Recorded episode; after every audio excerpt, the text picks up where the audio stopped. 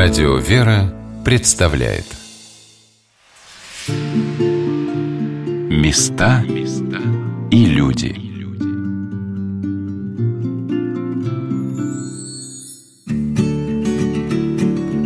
Здравствуйте, у микрофона Ольга Королева, и я продолжаю рассказывать вам о Смоленске, его главной святыне, иконе Божьей Матери Адигитрия – Несмотря на то, что День памяти смоленского образа приходится на 10 августа, торжества по этому поводу начинаются раньше.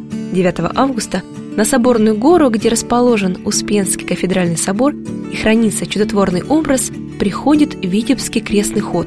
Белорусы и участники из других стран устраивают на Соборном дворе настоящий концерт. А еще в этот день проходит фестиваль колокольного звона – Каково же было мое удивление, когда среди звонарей я увидела хрупкую девушку. Анна Слепцова выступала на фестивале одной из первых –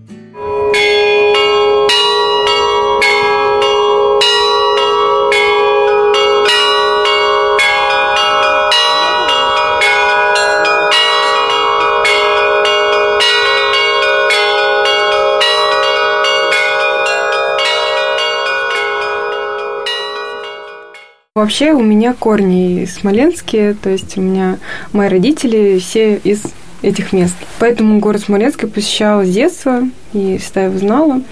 Вот. И четыре года назад я отучилась в Даниловом монастыре на звонаря и попала на этот фестиваль вообще случайно. То есть я приехала год назад на Дигитрию на праздник. Уже фестиваль вот этот прошел концерт, и мы просто подошли к батюшке, познакомились, и он благословил, мы позвонили на соборной колокольне.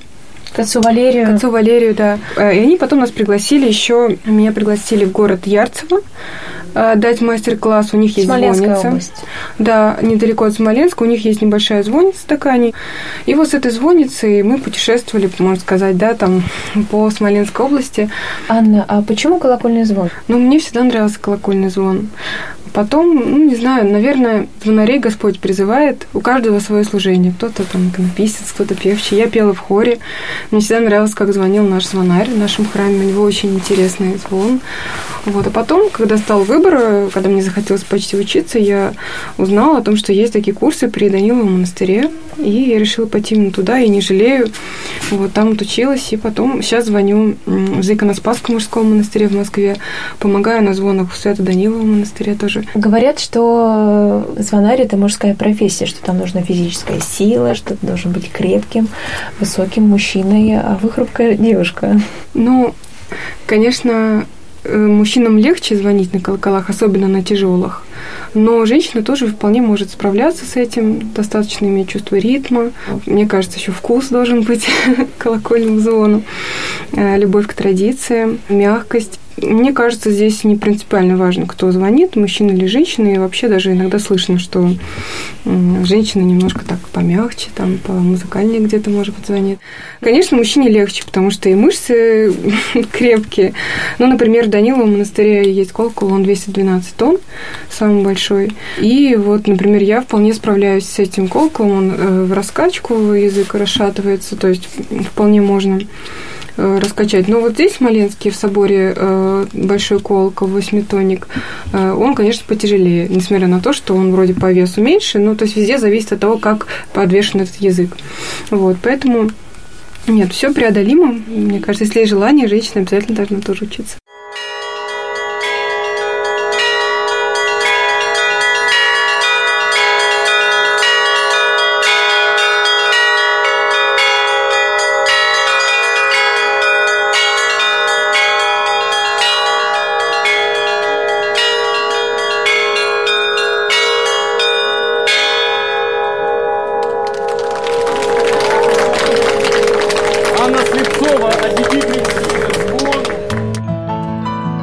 16 звонарей из Смоленска, Москвы и Витебска, две звонницы, колокольня Свято-Успенского собора и небольшая передвижная звонница из девяти колоколов. Больше часа над Соборной горой и окрестностями разносились мелодичные звуки. Ну а я воочию увидела, что кажущееся простым на первый взгляд занятие на самом деле требует немалого мастерства. И Вячеслав Волков – эту мысль подтверждает. Он – старший звонарь московского храма святитель Николая в Хамовниках. Мне родители рассказывали то, что когда я был совсем-совсем еще маленьким мальчиком в возрасте двух-трех лет, шести лет, я, когда слышал колокольный звон, я столбенел, остановился, глаза по 5 рублей и смотрел и слушал, как звонарь звонит на любой колокольне. И пока, пока звонарь не заканчивал звон, мне невозможно было просто ни, ни словами, ни окриками, ничем невозможно было меня оторвать. Я был настолько все время ошарашен, удивлен. И после крещения подумал. Я крещение принял в осознанном возрасте, когда в возрасте 14 лет. Хм, мне же действительно всегда нравился колокольный звон. А почему бы ну, не попробовать обучиться звонить? Нашел школу звонарную, обучился. И вот сейчас вот на протяжении пяти лет уже звоню и не собираюсь перестать совершенствоваться. То есть это такое дело, когда ты не перестаешь узнавать что-то новое, учиться? Конечно. Как говорится, век живи, век учись. И здесь то же самое. Потому что, во-первых, мало того, что и традиций звонарных, всяческих ритмических, например, рисунков, и вообще великое множество, так еще у каждого звонаря, например, своя методика, свой так называемый почерк. И, например, на этих же самых фестивалях мы, когда друг с другом общаемся, когда звоним, мы, соответственно, учимся друг у друга чему-то.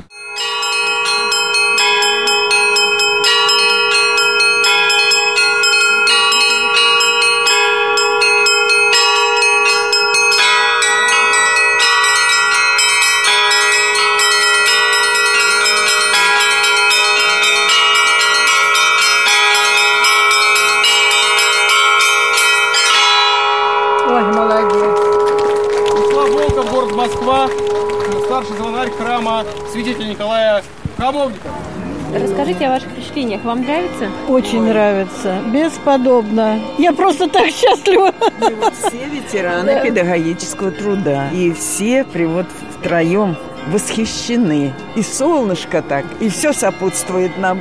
Какой звон великолепный.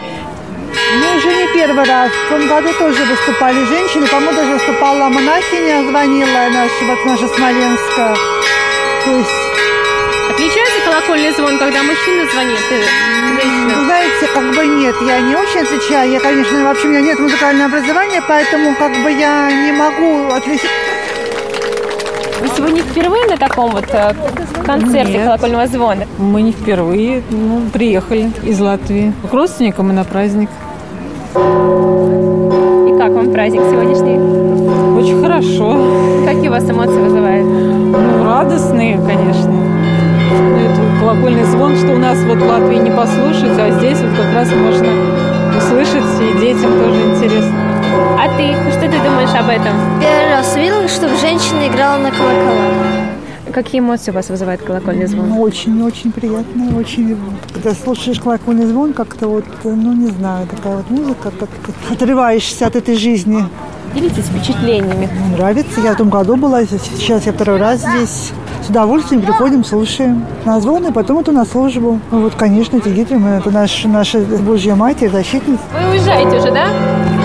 Как вам колокольный звон? Ну, нормально, прикольно. Очень красиво. Колокольный звон сопровождал нас на протяжении всего праздника. И, конечно, мне очень захотелось побывать на колокольне Успенского собора. На второй, основной день праздника, наконец такая возможность появилась перед поздней литургией Анна Слепцова спросила, не хочу ли я подняться на колокольню, потому что скоро будут звонить. И вот мы с ней и звонарем Глебом Сидоровым идем по старым деревянным ступенькам. Наверху нас ждет звонарь Антон Богачев. С колокольни открывается красивый вид на город и соборный двор. Ну, мне тоже каждый раз захватывает дух. Каждый раз это ощущение такое, что какая-то, ну, это как некая святыня все-таки. И вокруг столько людей. Да, когда музыкант э, там где-то играет на своей, своем инструменте, его не слышат э, все вокруг. А здесь такая ответственность, потому что тебя слышат не только люди, которые э, ходят в храм, но и те, кто просто проходит мимо. Сейчас мы будем благовестить, 45 минут начнем и 5 минут поблаговестим да? Мерные удары в самый большой праздничный колокол. Э, и благовест – это такой вид канонических звонов, который осуществляется непосредственно перед богослужением. Вот, а потом у нас будет трезвон. Глеб занимает место у семитонного благовестника, смотрит на часы и начинает раскачивать язык колокола. Антон стоит на помосте и приготовился звонить в колокола поменьше, зазвонные и подзвонные. Мы с Анной расположились чуть в стороне. А сколько раз так раскачать нужно язык? Ну, по времени. Получается, вот для этого колокола один удар в четыре шатания – а в других местах везде по-разному. Данил в монастыре в каждый край ударяем. Он пока да. просто раскачет, не ударяет, чтобы потом сразу подвести к краю юбки, вот эта часть называется юбка, и угу. делать первый удар. Вот он, видите, у нас тут еще тут так подвешен, что он начинает ходить кругами, то есть еще надо его это придерживать так постоянно, да.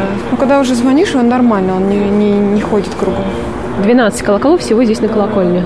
Ну вот и звонарь, который стоит за пультом звонарским, он как раз полностью все колокола может звонить, кроме вот этого. То есть на этот всегда нужен На благовесть нужен отдельный Да, на большой колокол нужен стать отдельный человек. А вам, вы чем-нибудь уши-то закрыли? Лучше, конечно, закрыть.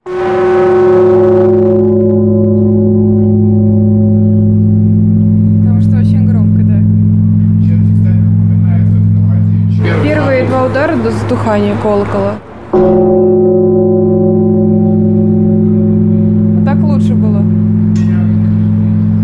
почем, они сидят там наверху. Не, они вообще не боятся зву- звука колоколов. Если бы они боялись, они бы сюда не залетали. А им нравится. Даже я сейчас встречала, когда голуби делали гнезда прямо на больших колоколах на самом верху, и вообще там может звонить, и они даже не улетают. Быть на колокольне во время звона совсем не то же самое, что внизу, на земле. Гудит благовестник, у меня в ушах и внутри тоже все гудит – как будто нырнул в пруд, только вместо воды звук. Звонари меняются местами и продолжают –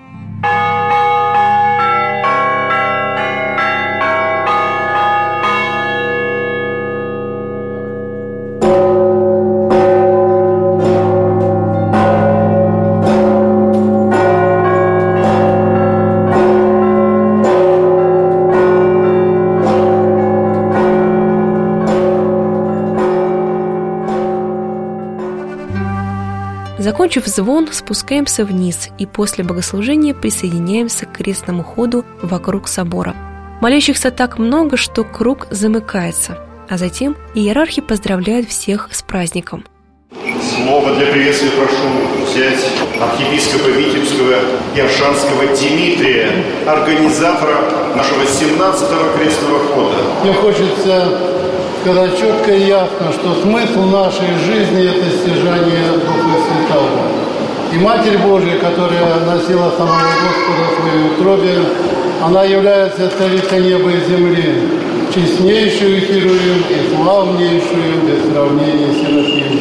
И мы с вами идем этим своим крестным ходом все по отведенному нам, по отведенной дороге, чтобы в этом шествии мы всегда, как говорит апостол в послании своем, радуйтесь, всегда радуйтесь, не заботьтесь ни о чем, но в своих молитвах и прошениях открывайте свои сердца пред Господом, свои желания, и Господь, который превыше всякого ума, подаст нам с вами тишину, спокойствие и мир Божий. Мне хотелось бы словами преподобного Серафима Саровского вас всех поздравить с праздником и сказать «Христос воскресе!» Сегодня на «Волнах Радио Вера» мы рассказываем вам о праздновании в честь иконы Божией Матери в Смоленске. После богослужения люди высыпали из Успенского храма на улицу.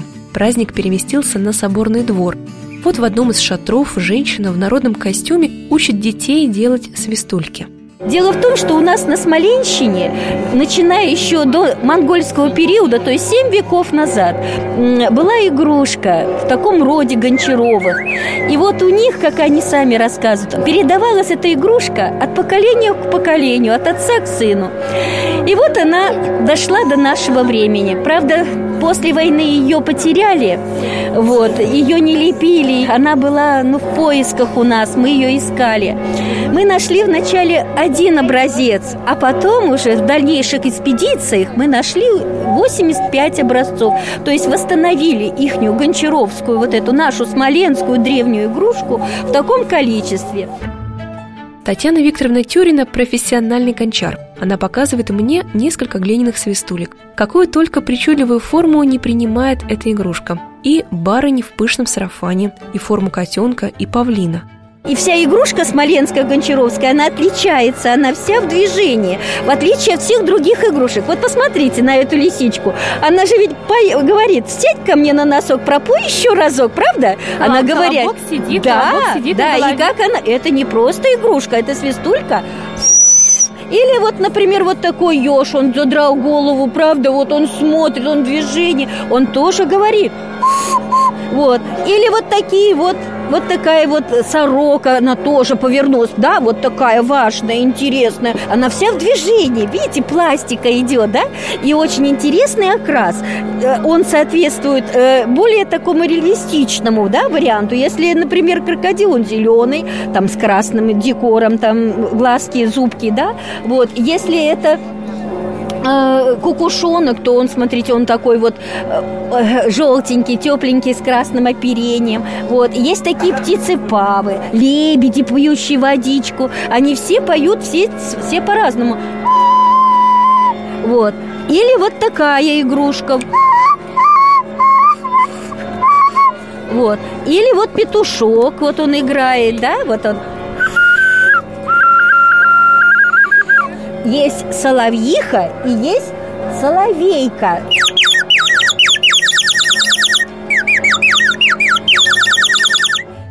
Привлеченные свистом, стол окружают дети – а что это будет? Это кошечка будет. Сейчас. Кошечка. И вот тут шейку делаем кошечки наши.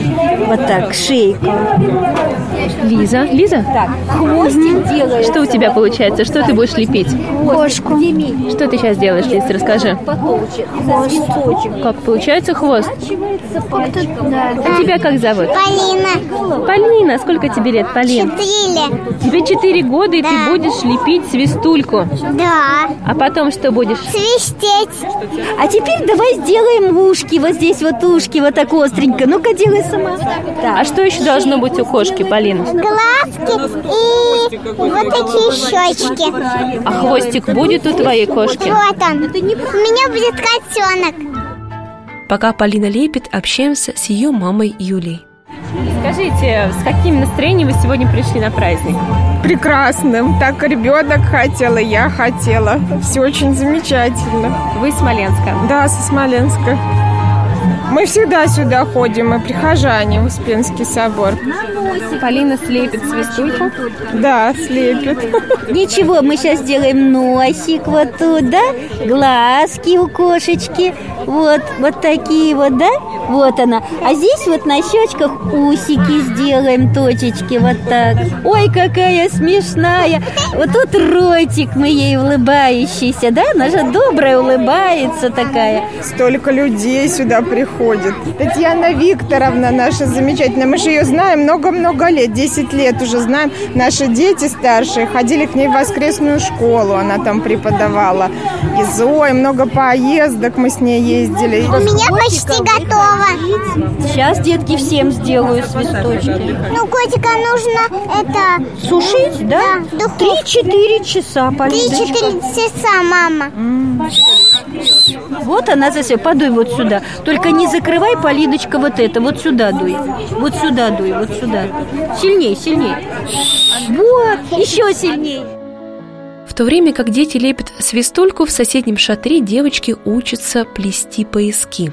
Инвентарь нужен самый простой – моток ниток, да предмет, к которому эти самые нитки можно привязать, поясняет мастер Ирина Ершова. Это можно было привязаться к чему угодно. Хоть к дереву, хоть к забору, хоть к дому. Раньше так выходили и ткали, пояса так делали. Поясов-то надо было много. Пока на детей, на своих семьи-то большие были, на семью, на завязки, на какие-нибудь дела. Старинное такое дергание на пальцах называется. Когда нити пряли, они же тоненькие, а чтобы сделать завязку, чтобы парты подвязать, юбки подвязать, да, паневу вот сделать. У меня панева. Что панева? Панева вот, прототип юбки, только распашная, чтобы можно было работу, когда делали, То есть назад завязала, и вот я что-то делала. Вот. Юбка, но не сшитая Она сбоку, не сшита да, и могла, крой немножко разный мог быть. Плюс тесемки. Это современная тесемка. А тесемки раньше где взять было? Конечно. А чтобы их сделать быстро, да, вообще без украшенной одежды не ходили. Дело в том, что я считал, что если человек ничем, ну, женщина, мужчина себя не украшали, он, скорее всего, либо больной, либо ленивец, неработающий. Мы беседуем с мастером, а девочка Арина почти закончила плести свой разноцветный браслет. Она пришла на праздник вместе с мамой Инной и младшей сестренкой Дашей. А вы Вот не пробовали в, плести? В этот раз первый раз, говорю, вижу, вот дочка сказала, сейчас освоит и нас дома научит. Надеюсь, что, скажи, и будет и бабушка, и, и сестричка с браслетом, и вот такую хотим еще повязочку вот на лоб, как они славянские. Вот этот. И тоже сказали, можно таким способом сплести. Будет красивая полоска, надо только нитками запастись. Да, да, да, это точно. Ну, у мамы этого дефицита не бывает, потому что у мамы всегда вязание крючком и спицами, поэтому нитки, то пинетки, то носочки Я хочу и браслет, и эту, и повязку. и повязочку. Ну, вот Арина А запоминает. свистульки вы делали? Кажется, я вас Да, да, мы свистульки делали и хотим еще вот сейчас что-нибудь освоить. Вы из Смоленска? Да, да, мы из Смоленска. Мы уже, понимаете, четвертый год подряд фестивальный, вот фестиваль колокольного звона, но вчера вот мы как раз, а так вот на Дигидрию стараемся не пропускать этот праздник, потому что как-то вот, тем более, когда проносит ее образ, и как, э, она как будто идет сама к нам навстречу, как, вот, это, вот это незабываемое ощущение, это надо просто это все прочувствовать. Вот, поэтому стараемся детей с собой вместе приобщать их. Ходим в другой храм Смоленска, но в Успенский периодически тоже приходим. Вчера накануне приходили праздника, потому что мы как-то уже знаем, да, паломников много, туристов бывает. Вот, но сегодня, сейчас еще вот бабулю сегодня позвали, она приехала к нам иногородняя, поэтому сейчас сходим еще разочек. Ну, мне как-то вот атмосфера вот эта вот нравится такая вот самого праздника, или то, что Богородица, мы всегда молитвочку Богородица, Дева, радуйся, благодатная Мария, Господь с тобой. Поэтому всегда как-то перед сном и во время любого какого-то действия девочек приучаю к этому всему. Она к нам близка, к душе. Мы когда деток ждали, я всегда к Адигидре ходила, ее просила. Вот, поэтому через три года у нас только Боженька нам послал счастье наше. Поэтому я всегда к ней подхожу с благодарностью, со слезами. Потому что я говорю, когда я была беременна ей, я даже узнала, стала подходить к образу, и слышу, у меня звенит в ухе, потому что я, видно, потом оказалась, я беременная была. А я все ходила, просила, потому что Боженька, Богородица, помоги, тем более ты сама, она мама была.